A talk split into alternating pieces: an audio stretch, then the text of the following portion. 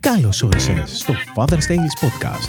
Το podcast στο οποίο θα ακούσεις τις απόψεις δύο σύγχρονων μπαμπάδων για τη ζωή, την οικογένεια, την καριέρα, την τεχνολογία, την επιχειρηματικότητα και οτιδήποτε άλλο ενδιαφέρει τον σύγχρονο άντρα. Και τώρα, οι παρουσιαστές αυτού του σοου, ο Γιώργος και ο Δημήτρης. Κάποιος που θα έβλεπε τον Γιώργο αυτές τις μέρες, ίσως να πίστευε ότι κάνει απεργία πείνας. Κάποιος άλλος ίσως να νόμιζε ότι δεν έχει να φάει. Πάντως το σίγουρο είναι ότι ο Γιώργος αυτές τις μέρες έχει πει το νερό νεράκι. Και αυτό γιατί πολύ απλά ο Γιώργος κάνει κάτι εντελώς τρελό για μένα και λίγο επικίνδυνο για κάποιους άλλους. Στο σημερινό λοιπόν επεισόδιο του Father's Tales Podcast θα μιλήσουμε για την νηστεία με νερό που κάνει ο Γιώργος ή αλλιώς water fasting. Σήμερα λοιπόν θα μιλήσουμε για την νηστεία μόνο με νερό. Θα μιλήσουμε για το πώς είναι να κάνεις νηστεία μόνο καταναλώνοντας νερό και μηδέν τροφές για αρκετές ημέρες, για πέντε ημέρες. Θα μιλήσουμε για όλα τα θετικά, τα αρνητικά, τα επικίνδυνα σημεία, τι μπορεί να αντιμετωπίσει κάποιος. Οπότε, αν έχετε ποτέ σκεφτεί να το κάνετε, στο τέλος του επεισοδίου θα έχετε μια ολοκληρωμένη εικόνα για το τι ακριβώς θα αντιμετωπίσετε. Αν μπορούσες να περιγράψεις μόνο με μία πρόταση του water fasting, τι είναι αυτό; Τι σημαίνει water fasting για κάποιον που δεν ξέρει. Water fasting είναι να για αρκετές ημέρες, τώρα έχει να κάνει με το, τη διάρκεια των ημερών. Εγώ, για παράδειγμα, αυτή τη στιγμή, και όταν λέμε αυτή τη στιγμή, όντως αυτή τη στιγμή, σήμερα που γράφουμε αυτό το επεισόδιο, είμαι στην τέταρτη ημέρα μόνο πίνοντας νερό. Είναι μια νηστεία η οποία μηδενίζεις ουσιαστικά τις θερμίδες σου και καταναλώνεις μόνο νερό. Για πόσο καιρό διαρκεί το water fasting, παίζει αυτό ρόλο. Εσύ είπε για πέντε μέρες. Μπορεί κάποιος να το κάνει για πιο λίγες μέρες ή για πιο πολλές. Υπάρχει κάποιος κανόνας; Λοιπόν, ουσιαστικά το water fasting είναι κάτι το οποίο είναι αρκετά δύσκολο, θα έλεγα, για κάποιον ο οποίος δεν έχει ξανακάνει ποτέ κάτι αντίστοιχο. Μπορείς να το κάνεις για τρεις ημέρες, μπορεί να το κάνεις για πέντε μέρες. Έχω ακούσει για ανθρώπους που το κάνουν για 7 μέρες και υπάρχουν, ε, από ό,τι ξέρω, και κλινικές στο εξωτερικό που κάνεις water fasting έως 40 ημέρες για άλλους λόγους. Αλλά εντάξει, εκεί δεν μπορείς να το κάνεις ε, μόνος σου στο σπίτι σου. Πρέπει να είσαι κάτω από ιατρική παρακολούθηση και ιατρική φροντίδα, γιατί είναι πάρα πολύ μεγάλες. Άρα το water fasting είναι νηστεία μόνο με νερό, χωρίς καθόλου τροφή, ανεξαρτήτων των ημερών. Σωστά. Εσύ, παραδείγμα, τι κάνεις για πέντε μέρες. Σωστά. Είναι μόνο με νερό. Μπορείς να πιεις κάποια ειδικά αφεψίματα σε στυλ τσάι ή ακόμα και καφέ χωρίς ζάχαρη. Απλά πρέπει να προσέχεις γιατί θα πρέπει να είναι μηδενικές οι θερμίδες. Ένα ποτήρι καφέ μπορεί να έχει μέχρι και δύο θερμίδες, τρεις θερμίδες το οποίο δεν είναι ικανό να σου χαλάσει το water fasting, αλλά καλύτερο είναι να πίνεις ε, τσάι και άλλα πράγματα που δεν έχουν. Μη είπες πριν ε, για 40 μέρες για κάποιους ιατρικούς λόγους που θα, κάποιος θα αναγκαστεί να το κάνει. Ο δικός σου, ο δικός σου λόγος για τον οποίο αποφάσισες να κάνεις water fasting, ποιος είναι; Έχω δύο διαφορετικούς λόγους οι οποίοι το κάνω.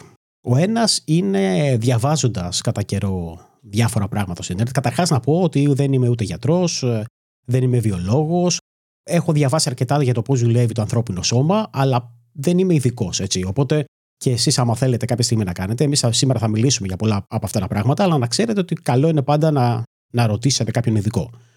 Λοιπόν, εγώ, έχοντας διαβάσει λοιπόν για το πώς ε, λειτουργεί το ανθρώπινο σώμα και έχοντας ε, διαβάσει για κάποια κομμάτια όπως ε, το κομμάτι της αυτοφαγίας, και μπορούμε να, να πούμε μετά τι είναι αυτό, αποφάσισα να κάνω water fasting. Ένας από τους βασικούς λόγους είναι αυτός δεν είναι, να το ξεκαθαρίσω από τώρα, δεν είναι για να χάσω κιλά ή για δίαιτα.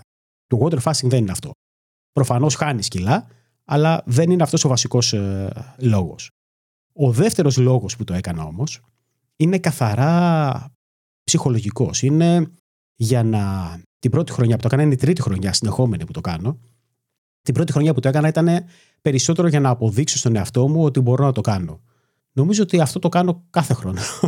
να αποδείξω στον εαυτό μου ότι μπορώ να το κάνω και μπορώ να τα καταφέρω και είναι ένα από τα πράγματα τα οποία ξέρεις, με κρατάνε, μου δίνουν αυτοπεποίθηση μετά από το τέλος ε, της νηστείας. Για το τι κερδίζεις μέσα από την νηστεία αυτή θα το δούμε λίγο πιο μετά, αφού θα συζητήσουμε και για τα θέματα της υγείας και για την δικιά σου προσωπική εμπειρία και για την οικογένεια και γενικά για πώς μπορεί να σε επηρεάσει η οικογένεια σε όλο αυτό το εγχείρημα κάτε με που για μένα φαίνεται, εξακολουθεί να φαίνεται τρελό. Να πούμε λίγα πράγματα λίγο ακόμα για την διαδικασία του water fasting. Είπες πριν ότι μπορούμε να πιούμε και κάτι πέρα, κάτι, κάποιο υγρό πέρα από νερό. Ποια είναι αυτά τα παραδείγματα υγρών που μπορούμε να πιούμε εκτός από νερό; Εντάξει, θα μπορείς να πιεις καφέ. Έτσι κι ο καφές κάνει καλό εν μέρη και στην αποτοξίνωση. Αλλά καλό είναι να μην πιεις πάρα πολύ καφέ. Ε, μπορείς να πιεις τσάι, ε, πράσινο τσάι, μαύρο τσάι. Βέβαια και τα δύο αυτά όταν κάνεις ε, water fasting μπορούν να σου προκαλέσουν ε, κάποιες αναταραχές στο στομάχι. Και υπάρχουν ε, κάποια αφεψίματα. Εγώ αυτή τη στιγμή πίνω κάτι, ένα ειδικό αφέψιμα από μια εταιρεία, το οποίο και μπορούμε να βάλουμε και ένα link στην περιγραφή να το δουν, το οποίο είναι μόνο για water fasting. Και αυτό που έχει μέσα έχει διάφορα χαμομήλι, δεν ξέρω τι άλλο έχει, έχει διάφορα αφαψίματα. Δεν είναι, δεν είναι τσάι, είναι ένα αφέψιμα. Σε όλα αυτά, γάλατα, ζάχαρης και τέτοια δεν βάζουμε τίποτα, όχι, έτσι; Όχι, τίποτα. Τίποτα πρέπει να είναι μηδενικές οι θερμίδες. Πρακτικά αυτό που κάνουμε είναι σταματάμε να καταναλώνουμε θερμίδες για όσες μέρες αποφασίσει ο καθένας. Το νερό τώρα. Μπορεί να είναι εμφιαλωμένο, μπορεί να είναι της βρύσης, μπορεί να είναι sparkling νερό, πώς λέγεται, ναι. ανθρακούχο. Ναι, ναι, ναι. Το νερό μπορεί να είναι και sparkling και μπορεί να είναι και της βρύσης. Εγώ από τις βρύσει πίνω, δεν πίνω sparkling, ωραίο το sparkling. Και νομίζω έχω ακούσει σε διάφορους ότι τους βοηθάει κατά πολύ το sparkling water. Αλλά εγώ πίνω απλό νερό. Δεν... Τώρα, κατά τη διάρκεια της ε, νηστείας αυτής που κάνεις του water fasting, mm-hmm. υπάρχουν κάποιες ε, δραστηριότητες τις οποίες συνήθιζε να κάνεις και τώρα αποφεύγει. Δραστηριότητες που συνήθιζα να κάνω και αποφεύγω. Όχι, γιατί θα, θα σου πω. Διστακτικό το όχι. Θα, θα σου πω, ναι, γιατί δεν συνήθιζα για παράδειγμα να πηγαίνω στο γυμναστήριο. Θα έλεγα ότι αν κάποιος αθλείται ή κάνει γενικά αθλητικές ε, δραστηριότητες, καλό είναι να το σταματήσει. Και θα εξηγήσουμε, μπορούμε να εξηγήσουμε το τι γίνεται με στο σώμα και αργότερα μόλις μιλήσουμε ουσιαστικά για το water θα καταλάβεις ότι επειδή σταματάς να τρέφεσαι με θερμίδες, καλό είναι να αποφεύγεις οποιαδήποτε μεγάλη φυσική άσκηση από μένα. Εγώ εντάξει, δεν έκανα κάτι ιδιαίτερο, οπότε μια χαρά, το ίδιο πράγμα κάνω. Τώρα σχετικά με το, με το κίνδυνο, με τη, τους κινδύνους υγείας ε, που εγκυμονίας με μια τέτοια νηστεία, mm-hmm. που πιστεύω διαφέρει πάρα πολύ από τις υπόλοιπες νηστείες που ίσως έχουμε ακούσει. Γενικά, θεωρείται ασφαλές το water fasting? Ιατρικά νομίζω ότι δεν έχει αποδειχθεί αν είναι ασφαλές ε, ή όχι. Στα 100%. Από ό,τι έχω διαβάσει. Άρα ούτε, ούτε και επικίνδυνο. Ναι, έχει να κάνει προφανώς από τον κάθε οργανισμό. Δηλαδή, αν έχεις ε, υποκείμενα νοσήματα, αν έχεις ε, υπέρταση, αν, έχεις, αν είσαι έγκυος, προφανώς δεν θα σου κάνει καλό να μην τρέφεσαι και να είσαι μόνο με νερό. Σε γενικές γραμμές όμως, αυτό που θέλω να πω είναι ότι αν σκεφτούμε το ανθρώπινο είδος, για πολλές πολλές χιλιάδες χρόνια ήμασταν ε, φτιαγμένοι στο να μην τρώμε κάθε μέρα. Δηλαδή βγαίναμε πριν πολλές χιλιάδες χρόνια, κυνηγούσαμε, τρώγαμε και μετά ήμασταν σε μια διαδικασία το ότι θα ξαναφάμε όταν ξαναμπορέσουμε να κυνηγήσουμε. Δεν βγαίναν κάθε μέρα και κυνηγούσαν. Και φυσικά δεν είχαμε ε, σούπερ μάρκετ, δεν είχαν ψυγεία, δεν είχαν ούτε καν, ε, κατά πολλές φορές δεν είχαν ούτε λαχανικά. Δεν, δεν, δεν υπήρχαν, δεν, δεν καλλιεργούσαν για πολλά πολλά χρόνια. Γιατί το ανθρώπινο είδος είναι για αρκετές χιλιάδες χρόνια υπάρχει. Οπότε δεν είναι κάτι άγνωστο στον ανθρώπινο οργανισμό αυτό. Άρα αναγκαστικά και οι πρωτόγονοι ας πούμε θεωρείς ότι κάποιες μέρες θα κάνανε water fasting γιατί δεν είχαν να φάνε. Ακριβώς. Θεωρώ ότι κάνανε water fasting γιατί δεν είχαν να φάνε. Και δεν είναι γι' αυτό και ο οργανισμός είναι φτιαγμένος να αντιμετωπίζει μια τέτοια συνθήκη. Μπορούμε να, να αναλύσουμε το τι γίνεται κάθε μέρα όταν κάνεις water fasting. Αλλιώς, αν δεν ήμασταν βιολογικά φτιαγμένοι, ξέρεις, με το που έκανες κάτι θα, θα τεζάραμε και θα έρχονταν να μας μαζεύανε τα, τα στενοφόρα. Μάλιστα. Έχεις, ε, το έχεις μελετήσει πριν να το επιχειρήσεις, φαντάζομαι. Έχεις διαβάσει αρκετά γι' αυτό. Έχω διαβάσει αρκετά, αλλά όπως είπα, δεν είμαι γιατρός. Δηλαδή, ξέρεις, πάντα μπορεί να διαβάσεις χίλια πράγματα στο Ίντερνετ και εντάξει, πάντα διασταυρώνω ότι διαβάζω. Δεν διαβάζεις το πρώτο άρθρο που βρίσκεις και λες, Α, ωραία, εντάξει, είναι OK. Πάντα προσπαθείς να διαβάσεις όσο περισσότερο γίνεται. Και έχω διαβάσει και διάφορες μελέτες και, και από γιατρούς μελέτες οι οποίοι δείχνουν ότι δεν είναι, δεν είναι επικίνδυνο. Δεν είναι επικίνδυνο έως ένα βαθμό. Σου είπα ότι άμα κάνεις πάνω από 7 μέρες, αρχίζει και γίνεται πιο δύσκολο το πράγμα. Εσύ έχεις, ε, είχες κάποια ή έχεις κάποια προϋπάρχουσα προβλήματα υγείας γενικά, οπότε το θεωρείς oh. ασφάλες, δεν έχεις κάτι. Όχι που να ξέρω τουλάχιστον.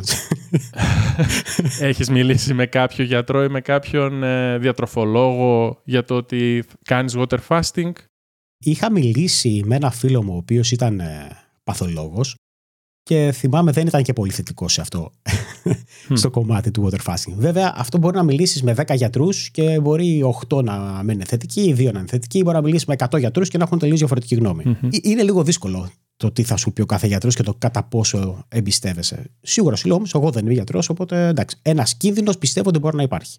Μπράβο. Οπότε γενικά, ας πούμε, φαντάζομαι ότι γνωρίζεις τους πιθανούς κινδύνους που μπορεί να δημιουργηθούν μέσα από, μια, από, αυτή τη, από αυτού του είδους την νηστεία. Γνωρίζω τους πιθανούς κινδύνους. Μπορούμε να αναφέρουμε πιθανούς κινδύνους, αν θέλεις. Mm-hmm. Κατά τη διάρκεια της νηστείας μπορεί να νιώσει ζαλάδες και είναι απολύτως φυσιολογικό. Ο οργανισμός μας καταρχάς τρέφεται και συντηρείται με γλυκόζη. Δηλαδή, μέσα από του υδατάνθρακε, ο οργανισμός παράγει γλυκόζη, έχει γλυκόζη και αυτή είναι η βασική πηγή ενέργειας. Όταν κάνεις water fasting, η γλυκόζη σταματάει ή και οι υδατάνθρακες σταματάνε να έρχονται στον οργανισμό. Τώρα, το σώμα μας, το ανθρώπινο σώμα μας, κρατάει, έχει αποθηκευμένη μία ποσότητα γλυκόζης για αυτό το λόγο. Το ότι αν σταματήσει να τρως, να μπορέσει να, έχει, να εξακολουθήσει να έχει ενέργεια. Τώρα, μπορούμε να πούμε πόσο γλυκόζη έχει. Σχετικά, ας πούμε, ένα κατά μέσο όρο ένας, ένας άνθρωπος έχει 600 γραμμάρια γλυκόζης μέσα του. Αυτό έχει να κάνει βέβαια από, τον, ε, από το αν γυμνάζεσαι, από το αν είσαι άντρας, από το αν είσαι γυναίκα. Δεν υπάρχει ότι είμαστε 600 γραμμάρια Είναι μέσος όρος. Από τα 600 γραμμάρια, τα 80 γραμμάρια περίπου αποθηκεύονται στο σηκώτη, στο ύπαρ. Τα 500 γραμμάρια αποθηκεύονται στους μυς και ουσιαστικά υπάρχουν πολύ λίγα γραμμάρια, δεν θυμάμαι πόσα. Νομίζω περίπου 8 γραμμάρια τα οποία αποθηκεύονται στο αίμα και κάποια πολύ μικρή ποσότητα η οποία αποθηκεύεται στον εγκέφαλο. Θυμάμαι όταν είχα ξεκινήσει εγώ λίγο τη διατροφή, όχι αυτό που κάνεις εσύ το water fasting. Mm-hmm. Τις πρώτες μέρες που χάνεις τα πιο πολλά κιλά πούμε, κατευθείαν είναι γιατί πέρα από τα νερά που χάνει ο οργανισμός, χάνει και κάποια ποσοστά γλυκόζης από τους μη ή κάνω λάθος. Ακριβώς. Αυτό που γίνεται λοιπόν είναι ότι ξεκινώντας κάνοντας water fasting, σταματάς να έχεις μηδέν ε, θερμίδες. Σταματάς να, να, να παίρνεις θερμίδες, οπότε ο οργανισμός αρχίζει και καταναλώνει τη γλυκόζη που έχει αποθηκευμένη σε διαφορετικά σημεία του σώματος. Η γλυκόζη, σαν γλυκόζη, είπαμε, είναι 600 γραμμάρια. Οπότε κατευθείαν θα χάσεις 600 γραμμάρια περίπου από την αποθηκευμένη γλυκόζη που έχεις, γιατί ο οργανισμός είναι η πρώτη πηγή ενέργειας. Η γλυκόζη τώρα ταυτόχρονα, για να αποθηκευτεί, χρειάζεται και νερό στο σώμα μας. Οπότε κάθε γραμμάριο γλυκόζης χρειάζεται 3 γραμμάρια νερού. Σκέψει λοιπόν ότι με το που χάσεις όλη τη γλυκόζη, πρακτικά έχεις χάσει 2,5 κιλά. Γιατί είναι 4 γραμμάρια πρακτικά, δηλαδή 3 με 4 γραμμάρια είναι η γλυκόζη, ε, το νερό που χρειάζεται.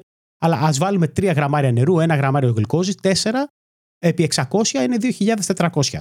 Είναι 2,5 κιλά περίπου, το οποίο το έχεις χάσει επειδή είναι η πρώτη πηγή ενέργειας που έχει καταναλώσει ο οργανισμός. Γι' αυτό και βλέπεις ότι οι δίαιτες οι οποίες είναι έτσι πολύ αυστηρές, αυτό που λες είναι ότι χάνουν υγρά. Τα υγρά που χάνεις είναι αυτού του είδους τα υγρά. Αρχικά. Με την απώλεια αυτών των υγρών και τη γλυκόζη που λες. Τώρα είσαι στην πέμπτη μέρα ή στην τέταρτη; Τώρα είμαι στην τέταρτη μέρα. Στην τέταρτη. Έχεις αισθανθεί μέχρι στιγμής κάποια ζάλια, όπως λες, αδιαθεσία και τέτοια αυτές τις μέρες; Αυτές τι μέρες δεν έχω αισθανθεί τίποτα. Αλλά μπορώ να πω, είναι η τρίτη χρονιά που το κάνω. Το κάνω τρία χρόνια συνεχόμενα και μάλιστα το, έχω, το κάνω Νοέμβριο για κάποιο λόγο, το οποίο θεωρώ και μπορώ να σου πω μετά ότι είναι, ίσως είναι λάθος να το κάνω Νοέμβριο. Αλλά την πρώτη χρονιά θυμάμαι ότι κάποια στιγμή αισθάνθηκα διαθεσία η ζάλη. Και είναι λογικό γιατί μειώνονται κατά πολύ οι ποσότητες γλυκόζης και εκεί υπάρχει μια, μια ζάλη που μπορεί να, να αισθανθείς μέχρι να αλλάξει ο οργανισμός, γιατί ουσιαστικά ο οργανισμός από εκεί που τρέφεται με γλυκόζη, μετά από ένα σημείο η γλυκόζη μηδενίζεται σχεδόν, σχεδόν και ο οργανισμός τρέφεται με λίπος. Το οποίο λίπος διασπάται και ουσιαστικά τρέφεται με κετώνε. Και άμα έχεις ακούσει για την κετονική δίαιτα, mm-hmm. αυτό το πράγμα είναι ότι τρέφεσαι με λίπος. Ο οργανισμός διασπάει το λίπος για να μπορεί να έχει ενέργεια. Τη ε, δεύτερη χρονιά, να σου πω, τη δεύτερη χρονιά ένιωσα μια ζάλη. Κάποια στιγμή δεν ήμουν καλά, αλλά είχα κάνει το λάθος ότι τη στιγμή που έκανα την ε, νηστεία ουσιαστικά, πήγα και έκανα και εμβόλιο κατά της γρήπης. το οποίο νομίζω ότι δεν ήταν η καλύτερη επιλογή να κάνω. Φέτος, μέχρι στιγμής δεν έχω νιώσει κάτι ιδιαίτερο. Ψέμα είναι. Το, το πρωί με το σηκώνομαι από το κρεβάτι, απλά κάθομαι μερικά λεπτά στο κρεβάτι, δεν σηκώνομαι κατευθείαν, περισσότερο για το κομμάτι της ορθοστατικής πίεσης και για να μην έχω τίποτα, μην νιώθω τίποτα περίεργο. Όταν αισθάνθηκες ε, την αδυναμία που λες ε, στη δεύτερη φορά, τι, ε, τη διέκοψες τότε την νηστεία ή έκανες κάτι άλλο; Όχι, όχι. Δεν τη διέκοψες. Δεν τη διέκοψα. Ήξερα ότι θα αισθάνθω, θα αισθάνθω αδυναμία. Δηλαδή, είχα διαβάσει Μάλιστα. το πώς λειτουργεί και ποιος είναι ο κύκλος του σώματος, ουσιαστικά πώς συμπεριφέρεται το σώμα σε πέντε μέρες και ήξερα κάθε φορά στο περίπου τι να περιμένω. Και κάθε φορά που αντιμετώπιζα κάτι, έλεγα ναι, ναι, το είχα διαβάσει αυτό ή ναι, το είχα διαβάσει το άλλο. Άρα, σαν ε, προετοιμασία για κάποιον που θέλει να προετοιμαστεί για το water fasting, καλό είναι να φαντάζομαι να ξέρει τι πρέπει να κάνει σε αντίστοιχες περιπτώσεις, αν αισθανθεί άσχημο, όπως λες, ζαλάδες και τέτοια, ή να ακολουθείς και κάποιο διαιτολόγιο. Εσύ κάνεις κάποια προετοιμασία πριν ξεκινήσεις το water fasting γενικά, στη διατροφή σου. Κανονικά, καλό είναι να κάνεις λίγο προετοιμασία και να μην, ε, ξέρεις, ε, πριν ξεκινήσει το water fasting να έχεις τελειώσει τρώγοντας ε, πιτόγυρα, για παραδειγμα Καλό είναι σταδιακά να έχεις προετοιμάσει τον οργανισμό σου πιο ελαφριά φαγητά. Επίσης, εγώ για μένα είναι αρκετά εύκολο να κάνω water fasting επειδή πάρα πολλά χρόνια κάνω διαλυματική νηστεία. Δηλαδή δεν έτρωγα πρωινό, οπότε ο οργανισμός μου εν μέρει είχε συνηθίσει ότι υπάρχουν μεγαλύτερα διαστήματα τα οποία δεν θα υπάρχει τροφή μέσα. Τώρα, άμα για παράδειγμα εσύ δεν το έχεις κάνει ποτέ και πας να κάνεις ε, water fasting, μπορεί να σου φάνει λίγο πιο δύσκολο. Αλλά ναι, μια, μια προετοιμασία χρειάζεται. Την οποία δεν την έκανα φέτος. Κατευθείαν δηλαδή ξεκίνησες, ε, έτρωγες κανονικά και ξεκίνησες μια μέρα και με το water Ναι, εντάξει, το τελευταίο μου γεύμα ήταν ε, γιαούρτι με φρούτα. Αυτό. Δεν είναι ότι έτρωγα κανονικά. Έτρωγα κανονικά έτρωγα και μάλιστα δεν ήμουν σίγουρος. Απλά επειδή το έχω, το έχω στους ετήσιου στόχους μου ότι θέλω να κάνω water fasting, είπα εντάξει, α, θα το κάνω. Γιατί το πήγαινα από εβδομάδα σε εβδομάδα και λέω, Όχι, τώρα αυτή είναι η εβδομάδα που θα το κάνω. Οπότε τώρα που το κάνεις, δεν πεινάς; Είναι το, το εύλογο ερώτημα, ας πούμε. Όχι, δεν πεινάω. Δεν πεινάς. Έχεις φίξει το στομάχι και αυτό που λένε ότι έχεις φίξει το στομάχι δεν, ε, από την πρώτη μέρα δεν πεινούσες; Τώρα δεν πεινάς. Δηλαδή. Την πρώτη, την πρώτη φορά που το έκανα, την πρώτη μέρα πεινούσα. Δηλαδή, όταν έφτασα, ίσως και τη δεύτερη φορά που το έκανα πεινούσα. Φέτος, από το πρώτο 24 ώρο δεν πεινούσα. Τώρα, δεν είναι μόνο ότι της φύγει το στομάχι, έχει να κάνει και με τη διαδικασία του οργανισμού. Δηλαδή, όταν ο οργανισμός περνάει και καταναλώνει και δημιουργεί κετώνε και φτιάχνει κετώνε, οι κετώνε από μόνες τους καταστέλνουν το αίσθημα της πείνας. Δηλαδή δεν είναι μόνο ότι σφίγγει το στομάχι, έχει να κάνει και φυσιολογία, υπάρχει φυσιολογία μέσα από αυτό. Αλλά δεν πεινάω καθόλου. Μάλιστα τώρα στην τέταρτη μέρα δεν πεινάω καθόλου καθόλου. Θέλω να φάω, θα σου πω γιατί θέλω να φάω μερικές φορές. Γιατί μου αρέσει το φαγητό. Mm. Δηλαδή μπορεί να δω κάτι και ξέρω ότι στο μυαλό μου είναι ότι, Α, ωραία, θέλω να φάω. Αλλά δεν είναι ότι πεινάω και θα το φάω και αυτό μου είναι πολύ εύκολο. Μάλιστα, μου είναι ακόμα πιο εύκολο γιατί το πρωί, για παράδειγμα, ξυπνάνε τα παιδιά, τους φτιάχνω πρωινό, ε, κατεβαίνω κάτω, πηγαίνω με την, όλη την οικογένεια, τρώνε όλοι μπροστά μου. Δεν, δεν έχω κανένα, κανένα πρόβλημα στο όλο κομμάτι.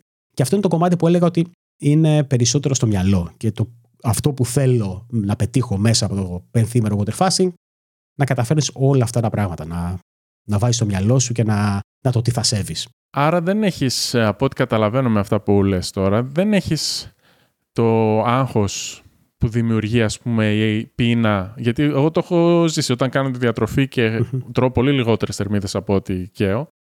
Είναι φορές που, που εκνευρίζομαι. Μόνο και μόνο επειδή πεινάω ας πούμε και δεν μπορώ να φάω. Δεν σου δημιουργείται αυτό το πράγμα καθόλου μέσα. Υπάρχουν πολλοί άνθρωποι οι οποίοι όταν πεινάνε εκνευρίζονται και έχουν τρελά νεύρα. Η σύζυγος για παράδειγμα. Όταν πεινάει, μιλάμε, έχει απίστευτα νεύρα. Εγώ δεν έχω κάνει. Την καταλαβαίνω. Εγώ δεν έχω. Ποτέ, ποτέ δεν είχα. σω είναι και θέμα ανθρώπου, έτσι, οργανισμού. Από την άλλη, ε, έχω βρει χειρότερο το να κάνω δίαιτα και να τρώω και να σταματάω για μεγαλύτερα διαστήματα παρά αυτό. Δεν ξέρω. Νομίζω ότι είναι κομμάτι το πώς ε, λειτουργεί ο οργανισμός και το κατά πόσο ουσιαστικά καταστέλλεται η πείνα μετά από ένα σημείο. Όταν συνέχεια τρώ και τρώ και τρώ και τρώ, νομίζω ότι απλά δεν φτάνεις ποτέ στο σημείο ο οργανισμός να καταστήλει την πείνα. Είπες ε, στην αρχή ότι κάποιες δραστηριότητες, ε, όπως είπες στο γυμναστήριο, ας πούμε, και δεν ε, πήγαινες πιο πριν, οπότε δεν χρειαζόταν να το κόψει τώρα. Θεωρείς ότι ξεκουράζεσαι περισσότερο τώρα, ότι δεν κουράζει τον οργανισμό σου περισσότερο με σκοπό να αντέξει, ας πούμε, να βγάλει αυτές τις πέντε μέρες και από ύπνο πώς πας; Μπορείς να κοιμηθείς καλά. Ξεκουράζομαι περισσότερο γιατί κοιμάμαι περισσότερο. Δηλαδή πηγαίνω πιο νωρίς για ύπνο.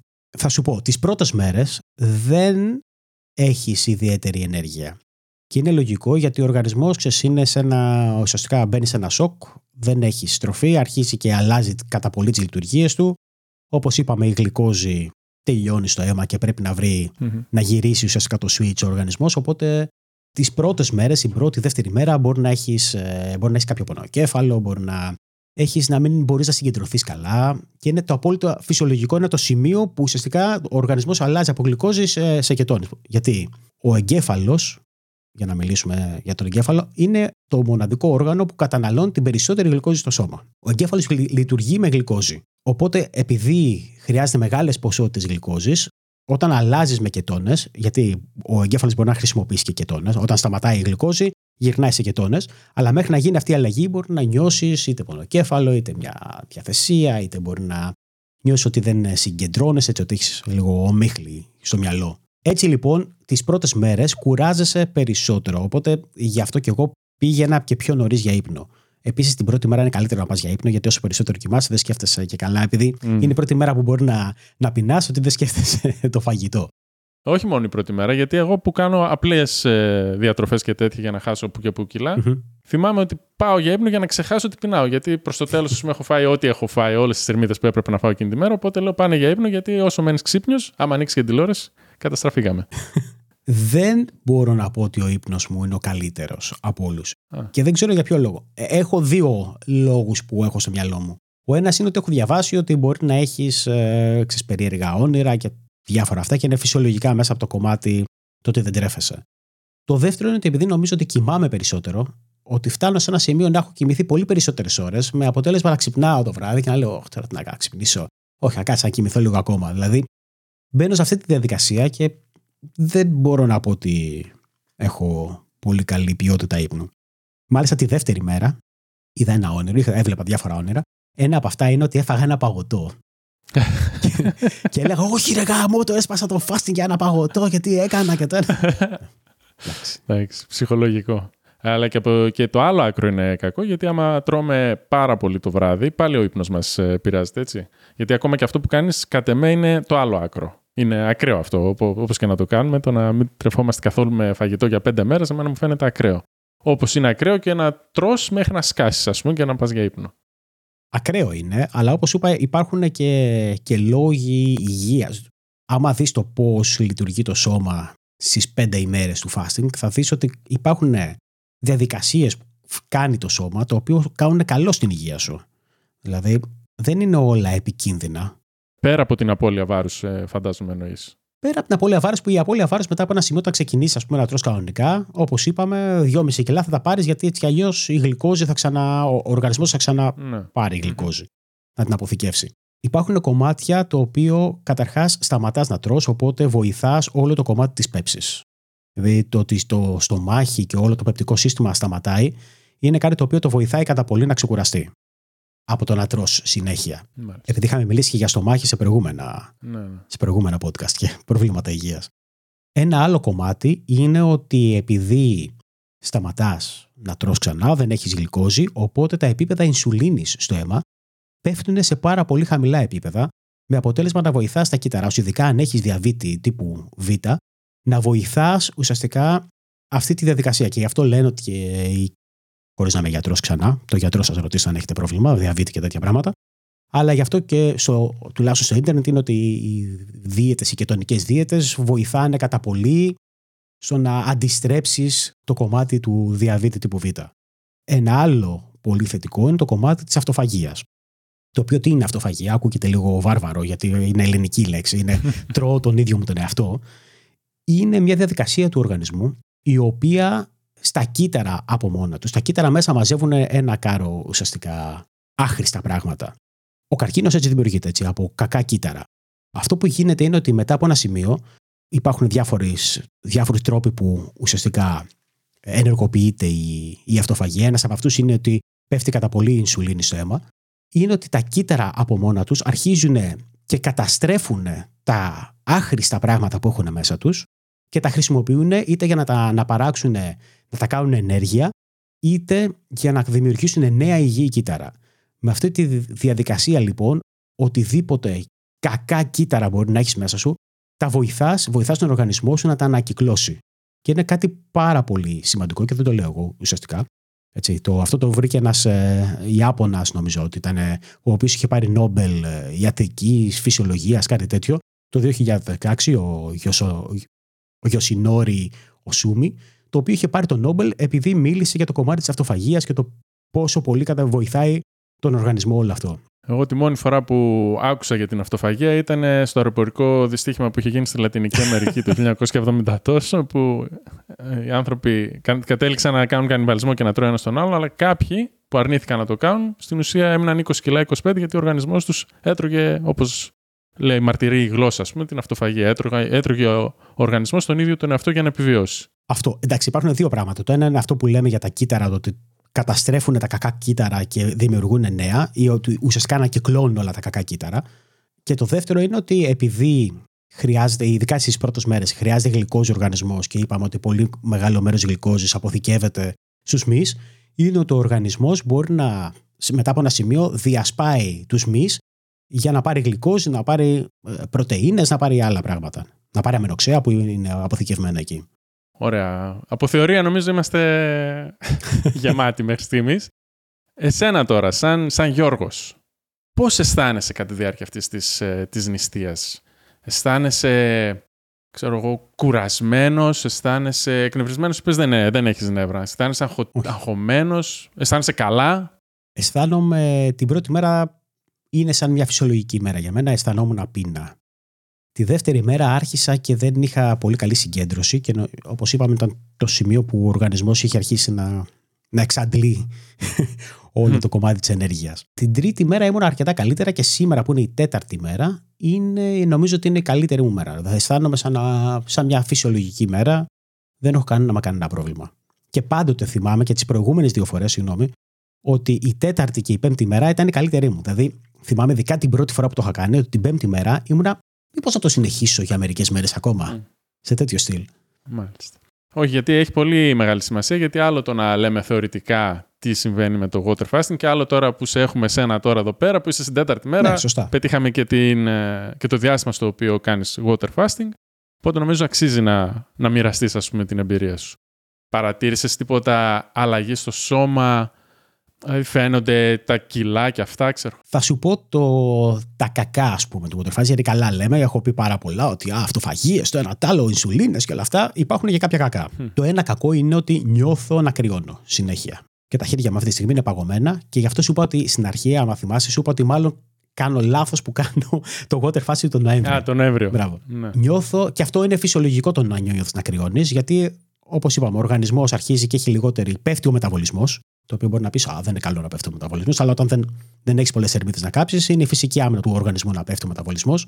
Να Επίσης, κάνουμε εδώ μια ναι. παύση. Μεταβολισμός είναι το πόσες θερμίδες, γιατί το ακούω από πολλούς. Αλλάζει ο μεταβολισμός, κάνει μεταβολισμός. Mm-hmm. Μεταβολισμός στην ουσία είναι το σύνολο των θερμίδων το οποίο χρειάζεται ο οργανισμός για να ζήσει κάθε μέρα, έτσι. Αυτό δεν Σωστά. είναι. Σωστά. Πέφτει ο μεταβολισμός λοιπόν, οπότε αρχίζει ο οργανισμός για να διατηρήσει την, ε, τη θερμότητα, αρχίσει να, να δίνει τη θερμότητα στα εσωτερικά όργανα και δεν στέλνει τόσο πολύ στο δέρμα. Οπότε γι' αυτό και εμένα τα χέρια μου είναι παγωμένα ή γι' αυτό κρυώνεις. Είναι φυσιολογικό. Άρα δεν έχεις πρόβλημα με κυκλοφορία αίματος και τέτοια; Όχι. Και... Ωραία. Όχι. Δεν έχει αίμα. Δεν, δεν ξέρω αν κάποιος άλλος έχει. Εγώ δεν, δεν έχω ποτέ τέτοιο πράγμα.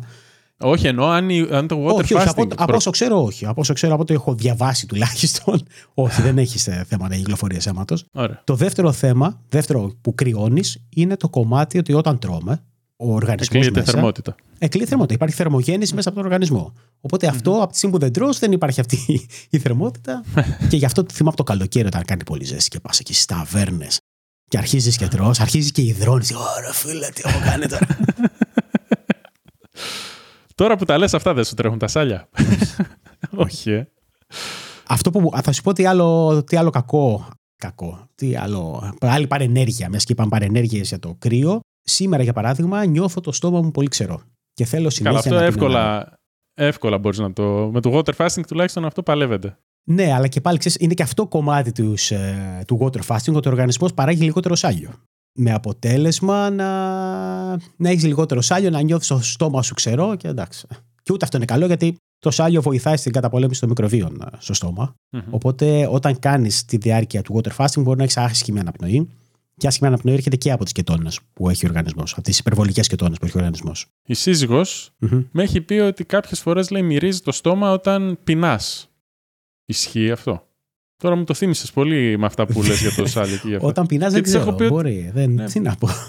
Ίσως έχει να κάνει με αυτό που λες όμως, ότι εφόσον δεν τρως, και άρα θεωρητικά πεινάς, άλλο τώρα που εσύ δεν πεινάς, αλλά γενικά ο οργανισμός πεινάει, ίσως είναι αυτό που λες ότι δεν έχεις ευχάριστη αναπνοή, ίσως είναι γι' αυτό το λόγο, με τις κετώνε και αυτά που λες, που, που λείπουν. Όχι, όταν οι κετώνε είναι μέσα στο. Οι κετώνε δημιουργούνται. Α, ναι, ναι, το ανάποδο, ναι, ναι. ναι. Διαλύεται το λίπος και από εκεί δημιουργούνται οι κετώνε. Και όταν έχεις υπερβολικές πολλές κετώνε, μπορεί να μυρίζεις το στόμα σου ή ακόμα μυρίζουν και τα ούρα σου. Γιατί ε, φεύγουν ουσιαστικά αρκετές κετώνε, οπότε έχουν διαφορετική μυρωδιά. Άρα, ίσως γι' αυτό να το λέει η δικιά μου, από εκεί να το έχει κάνει. Τώρα, μια που είπα και για τη σύζυγο. Η οικογένεια πώς είναι, όσο κάνεις την νηστεία; Η σύζυγος πώ. Η, η σύζυγος το έχει καταλάβει ήδη. τώρα. Έχω, το έχω κάνει ήδη δύο φορές. Είναι τρίτη χρονιά, οπότε ξέρει ότι. Α, ναι, α, α, κάνει πάλι αυτό. Τα παιδιά δεν το είχαν πολύ συνειδητοποιήσει. Θυμάμαι την κόρη μου όταν ε, της είπα ότι θα ξεκινήσω κάτι τέτοιο. Ήταν μέσα στον πανικό και ήταν: Όχι, μπαμπά, μην το κάνεις, θα πεθάνεις. δεν μπορείς να μην φας δύο μέρες, θα πεθάνεις άμα δεν φας δύο μέρες. Αλλά εντάξει, είναι παιδιά. Η κόρη μου είναι 6 χρονών, έτσι. Και ο γιος μου βασικά το κατάλαβε χθες ότι κάνω fasting. δηλαδή κάθεστε στο τραπέζι να φάτε και όλοι οι υπόλοιποι τρώνε και εσύ ή δεν κάθεσαι καθόλου ε, όχι, στο τραπέζι; Δεν κάθομαι στο τραπέζι να φάω, εντάξει. Ναι. Αλλά, ε, Φάτε και θα φάω εγώ μετά, ας πούμε, κάπως έτσι; Ναι, όχι, δεν το λέω ότι εγώ τους λέω ότι δεν κάνω νηστεία για πέντε μέρες. Δεν, δεν, δεν, δεν τους λέω ψέματα. Άρα γενικά δεν σε. Δεν υπάρχει πίεση οικογενειακή, μπαμπά. Όχι. Φάει λίγο από εδώ. Όχι, όχι. Για... όχι, δεν υπάρχει πίεση καθόλου. Φαντάζομαι αυτές τις πέντε μέρες δεν θα βγείτε έξω να φάτε. Ε, όχι. Αλλά δεν θα βγούμε και τις επόμενες μέρες. Και θα σου πω ότι το είναι το πιο επικίνδυνο στο water fasting. Γιατί μιλήσαμε για κινδύνους. Το πιο επικίνδυνο είναι να το ξεκινήσεις να τρως. Mm-hmm. Δεν είναι η διάρκεια, εκτός άμα κάνεις καμιά τρελή, ξέρω νηστεία 30 μέρες. Αλλά το, το κομμάτι του refeeding ουσιαστικά που ξεκινάει ο οργανισμός να τρώει θέλει πολύ προσοχή. Πάρα πολύ προσοχή. Υποθέτω τώρα σαν εξωτερικός ε, παρατηρητής ότι έχει να κάνει με την ποσότητα του φαγητού γιατί το στομάχι τώρα έχει συνηθίσει να μην τρώει για πέντε μέρες και θα έχουμε προβλήματα εκεί. Ναι, έχει να κάνει με την ποσότητα του φαγητού αλλά και το τίτρος. Δηλαδή, εγώ. Α, και το τίτρος. Την πρώτη φορά δεν είχα κάνει σωστό refeeding. Πολύ σωστό, γιατί είχα φάει μια μπανάνα και μάλιστα θυμάμαι ακόμα την αίσθηση της μπανάνας να κατεβαίνει στον ισοφάγο μου. της μπουκιάς. Δηλαδή, δεν το έχω ξανανιώσει ποτέ αυτό το πράγμα.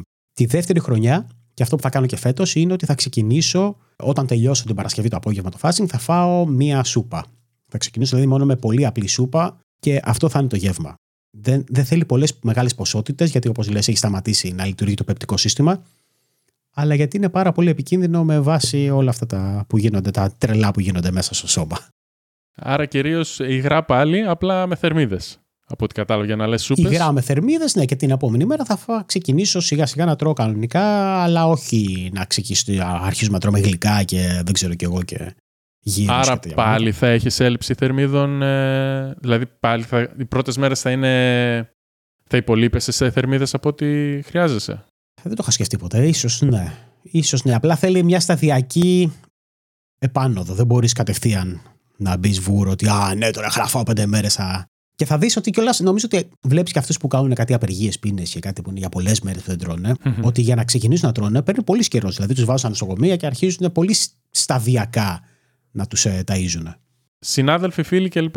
Που του το έχεις Συνάδελφοι, φίλοι. Το, ναι, το έχω πει. Ε, το ξέρουν πια. Οι περισσότεροι το ξέρουν, το θεωρούν τρελό οι, οι περισσότεροι από αυτούς. Ή το θεωρούν περίεργο ή οτιδήποτε. Κάποιοι έχουν διαβάσει, έχω μια, μια κοπέλα συνάδελφο, η οποία το διάβασε και ενθουσιάστηκε. Λέει, πω, πω αλήθεια, μπορείς και το κάνεις αυτό και εγώ θα ήθελα να το κάνω και για τέτοια πράγματα. Αλλά ξέρεις, είναι η οπτική γωνία του καθενός. Ξέρεις κάποιον άλλον που το κάνει, που το έχει κάνει; Ξέρω ένα συνάδελφο που το έχει κάνει και η πρώτη χρονιά που το έκανα, ήθελα να το κάνω πάντα. Ήμασταν σε ένα meeting, σε δουλειά και μου λέει, Α, κάνω water fasting. Και ήταν το κλικ, νομίζω ότι αυτός mm-hmm. στο μυαλό μου ουσιαστικά με έσπρωξε να ξεκινήσω να το κάνω κι εγώ. Και δύο μέρες μετά ξεκίνησα κι εγώ. Του λέω, Α, ώρα, ξεκινήσω κι εγώ. Οπότε λοιπόν αύριο, από ό,τι κατάλαβα, αύριο τελειώνει αυτή, αυτό το water fasting που ξεκίνησε την Κυριακή. Κυριακή με Παρασκευή. Αύριο τελειώνει το water fasting. Μετά, ας πούμε, θα έχεις χάσει κάποια κιλά φαντάζομαι μέχρι τότε, γύρω στα 5, κάτι τέτοιο υπολογίζω. Θα σου πω, αυτή τη στιγμή, και εγώ οι 5 υπολόγιζα και τις προηγούμενες χρονιές είχα χάσει 5. Νομίζω ότι τώρα είμαι λίγο κάτω από το μέσο όρο των προηγούμενων χρονιών. Σήμερα που ζυγίστηκα γιατί ζυγίζομαι κάθε μέρα, έχω και βιντεάκι και μπορούμε να βάλουμε ουσιαστικά στο Father's Tales, στο site μας, να βάλουμε το κομμάτι της ζυγαριά. Δεν έχω κανένα πρόβλημα να βάλω το. από τη ζυγαριά, όπως λέμε, να το δουν όλοι για να δουν και πραγματικά να πιστέψουν ότι κάνω water fasting. Αν μην νομίζετε, γιατί μπορεί να λέμε βλακίες. Ε, θα, θα, θα, το βάλουμε, οπότε άμα μπείτε στο fatherstales.gr κάθετο 20, που θα είναι και το, ουσιαστικά η σημείωση του επεισοδίου, μπορείτε να δείτε και την εικόνα από το πώς έχει πάει το βάρος μου στις πέντε μέρες. Σήμερα λοιπόν είχα χάσει τρία κιλά από την αρχή, το οποίο θεωρούσα ότι θα είχα χάσει λίγο περισσότερο, αλλά στην τελική δεν το κάνω για, για δίαιτα, οπότε εντάξει, it is what it is. Έχεις ε, σαν πρόγραμμα να διατηρηθείς αυτά τα κιλά τώρα ή θα επανέλθεις σε αυτά που ήσουν; Σαν πρόγραμμα θα ήθελα να συνεχίσω να κάνω μετά μία νορμάλ δίαιτα για να χάσω και άλλα κιλά. Γιατί όπως είχαμε πει σε προηγούμενα επεισόδια θέλω να χάσω κιλά. Mm. Μάλιστα. Τώρα το τι θα κάνω θα δείξει. Κάντε subscribe στο κανάλι για να δείτε αν έχω χάσει κιλά. να δείτε τα μαγουλάκια μου. Άρα το σχέδιο στο τέλος της νηστείας σου είναι να συνεχίσεις με δίαιτα. Το σχέδιο στο τέλος της νηστείας, ναι, να συνεχίσω με δίαιτα, αλλά όχι σούπερ αυστηρή. Ας πούμε, να προσέχω λίγο τις θερμίδες μου, ναι, με δίαιτα, ναι. Δίαιτα, εντάξει, αλλά όχι επιθετική. Έχεις σκεφτεί κάποια συγκεκριμένη, ας πούμε, ή απλά... Όχι, νομίζω ότι αυτό που λέγαμε και την προηγούμενη φορά. Η δίαιτά μου είναι να μετράω θερμίδες, αυτό. να περιορίσω mm-hmm. τις θερμίδες, να τρώω, ξέρω, 1500, θα δούμε πόσο θα, θα μου βγει, αλλά όχι κάτι συγκεκριμένο κάποια αλλαγή που περιμένεις ας πούμε να ξαναρχίσεις ξέρω περπάτημα, ποδήλατο, τίποτα τέτοιο στην αρχή ή δεν το έχεις σκεφτεί καθόλου για την άσκηση; Δεν το έχω σκεφτεί καθόλου. Ξέρεις τι, θα, όταν τελειώσει ουσιαστικά το κομμάτι αυτό του water fasting, θα επανέλθω στη ζωή μου κανονικά. Δηλαδή θα παίξω ποδόσφαιρο ή θα πάω για περπάτημα. Αυτό δεν είναι ότι θα περιμένω να, να γίνω καλά ή να... Ο οργανισμός μια χαρά είναι και σήμερα μια χαρά είμαι. Δηλαδή, άμα ήθελα να πάω την πρώτη μέρα που έκανα water fasting, για την ακρίβεια, το πρώτο 24ωρο, πήγαινα και έτρεχα, έκανα προπόνηση στην ομάδα του γιού μου, στην ομάδα ποδοσφαίρου και πήγαινα και έτρεχα μαζί τους. Δηλαδή, έκανα, δεν ξέρω και πώ χιλιάδες βήματα είχα κάνει, πάνω από 10-12 βήματα. δεν θα με πείραξε, ούτε μου δημιούργησε μεγαλύτερο αίσθημα πείνας. Απλά καλό είναι να προσέχεις αυτό. Δεν... Αν δεν το έχεις ξανακάνει, ειδικά έτσι. Σε μένα που δεν έχω κάνει ποτέ water fasting, θα συμβούλευες να το δοκιμάσω; Έχεις κάνει ποτέ διαλυματική νηστεία; Έχω κάνει. Θα σε συμβούλευα, αφού έχεις κάνει διαλυματική νηστεία, να ξεκινήσεις σιγά σιγά. Δηλαδή να φτάσεις στο μία μέρα το one meal per day για κάποιο διάστημα. Να τρώσω ένα γεύμα μόνο την ημέρα. Και μετά σιγά σιγά σταδιακά να το πας. Νομίζω ότι είναι το πιο εύκολο και ψυχολογικά για σένα και σωματικά ότι ο οργανισμός ουσιαστικά πάνω κάτω θα ξέρει τι να περιμένει. Αλλά αν θα μου πεις ότι ναι, τα έχω κάνει όλα αυτά, ναι, εγώ θα σου έλεγα να το κάνεις. Εγώ θεωρώ ότι μέσα από αυτά, χωρίς να είμαι ειδικός και χωρίς να ξέρω και ελπίζω τουλάχιστον ότι υπάρχουν πολλά καλά στην υγεία. Ταυτόχρονα υπάρχουν και, και κάποια πράγματα τα οποία είναι αρνητικά, ας πούμε, όπως είπαμε, ή μπορεί να υπάρχουν να ελλοχεύουν και κάποιοι κίνδυνοι, τους οποίους να μην τους ξέρω 100%. OK, okay, προφανώς ό,τι κάνεις ελλοχεύουν κίνδυνοι, αλλά και το να τρώω κάθε μέρα, ας πούμε, σαν το βόδι, έχει και εκεί κινδύνους έχει. Θεωρείς ότι πρέπει να βάλω σαν στόχο τις πέντε μέρες όπως έχεις εσύ και αν ας πούμε στις δύο δεν αντέχω να διακόψω ή να πω στην αρχή να κάνω για δύο μέρες και άμα το πετύχω του χρόνου να δοκιμάσω για πέντε. Εγώ έκανα κατευθείαν για πέντε. Γιατί δεν είχα ξεκινήσει να κάνω για δύο. Έκανα κατευθείαν για πέντε, αλλά είναι σημαντικό να ακούς το σώμα σου. Δηλαδή, αν δεις ότι υπάρχουν πράγματα τα οποία δεν μπορείς, να το διακόψεις. Προφανώς. Και το κομμάτι το να το διακόψεις είναι ότι αχ, πεινάω και θέλω να το διακόψω. Αυτό δεν είναι. Δηλαδή, άμα νιώθεις ζαλάδες, δεν μπορείς να σηκωθείς, mm-hmm. Ε, έχεις τέτοιου είδους πράγματα. Μπράβο, ναι. Ε, ναι, εκεί προφανώς το διακόπτη. Δεν είναι καμιά τρέλα, ας πούμε. Δεν είσαι υποχρεωμένος να το κάνεις. Το κάνεις επειδή θες εσύ. Άρα να ξεκινήσω για πέντε μέρες. Ναι. Μάλιστα. Και όσο αντέξω.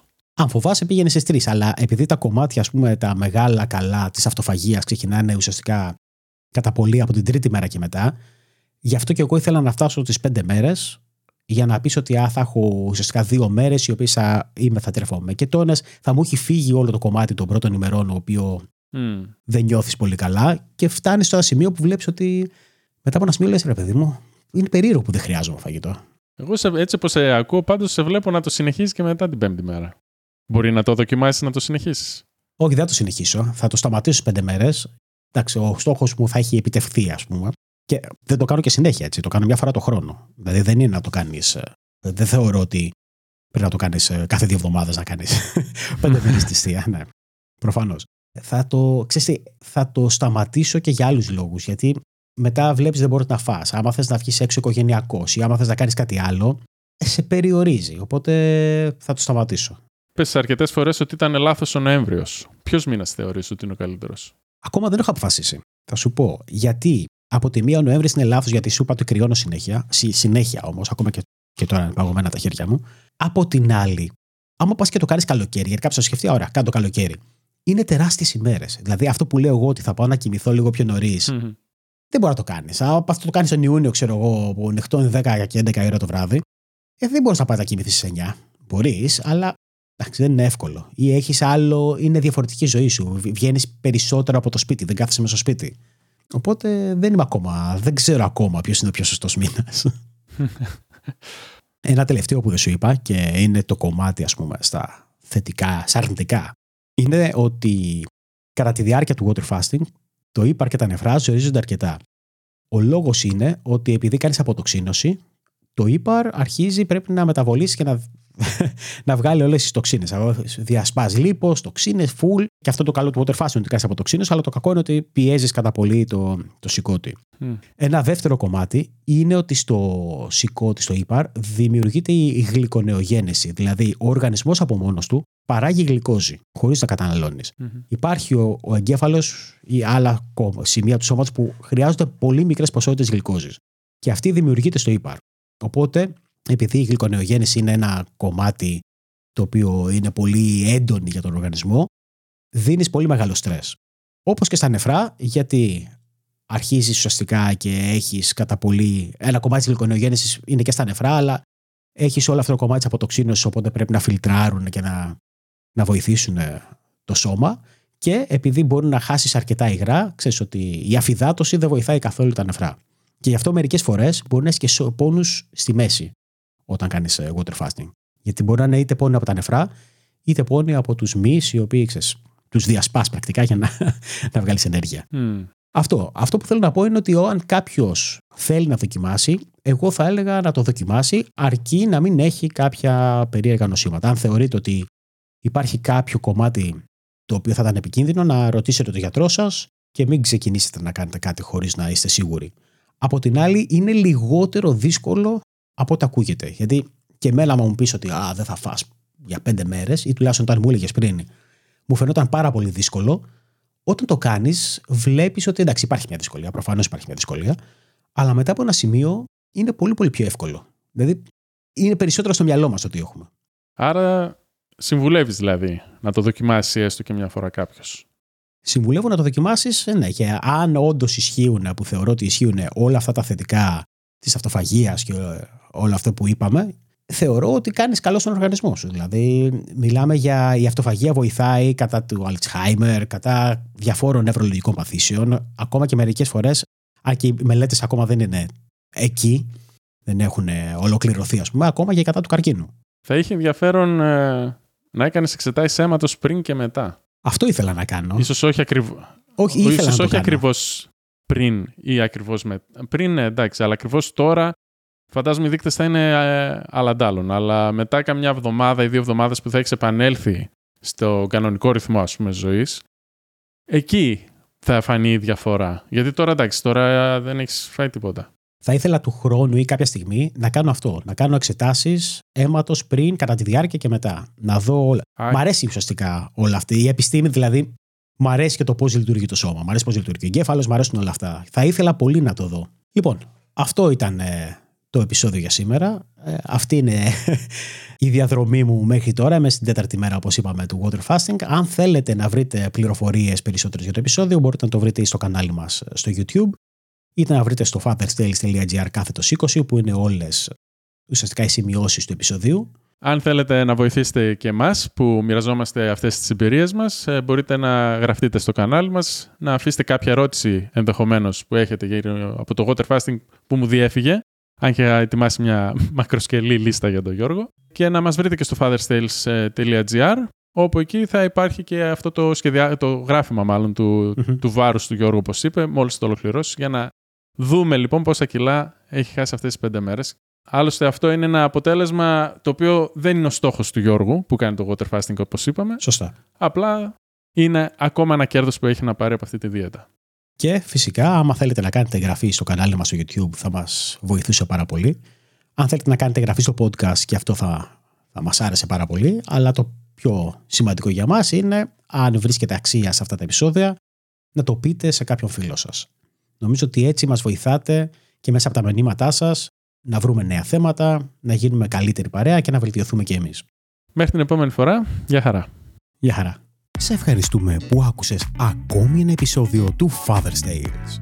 Μην ξεχάσεις ότι μπορείς να βρεις όλες τις σημειώσεις του επεισοδίου, καθώς και το πώς μπορείς να μας ακολουθήσεις στο fatherstales.gr. Τέλος, αν θέλεις να στηρίξεις αυτό το podcast, τότε το μόνο που χρειάζεται να κάνεις είναι να το μοιραστείς με τους φίλους σου. Και μην ξεχνάς ότι το να είσαι μπαμπάς είναι ίσως η πιο δύσκολη, αλλά και ταυτόχρονα η πιο διασκεδαστική δουλειά που μπορείς να έχεις. Συνέχισε λοιπόν την καλή δουλειά και να θυμάσαι ότι για τα παιδιά σου είσαι σούπερ ήρωας.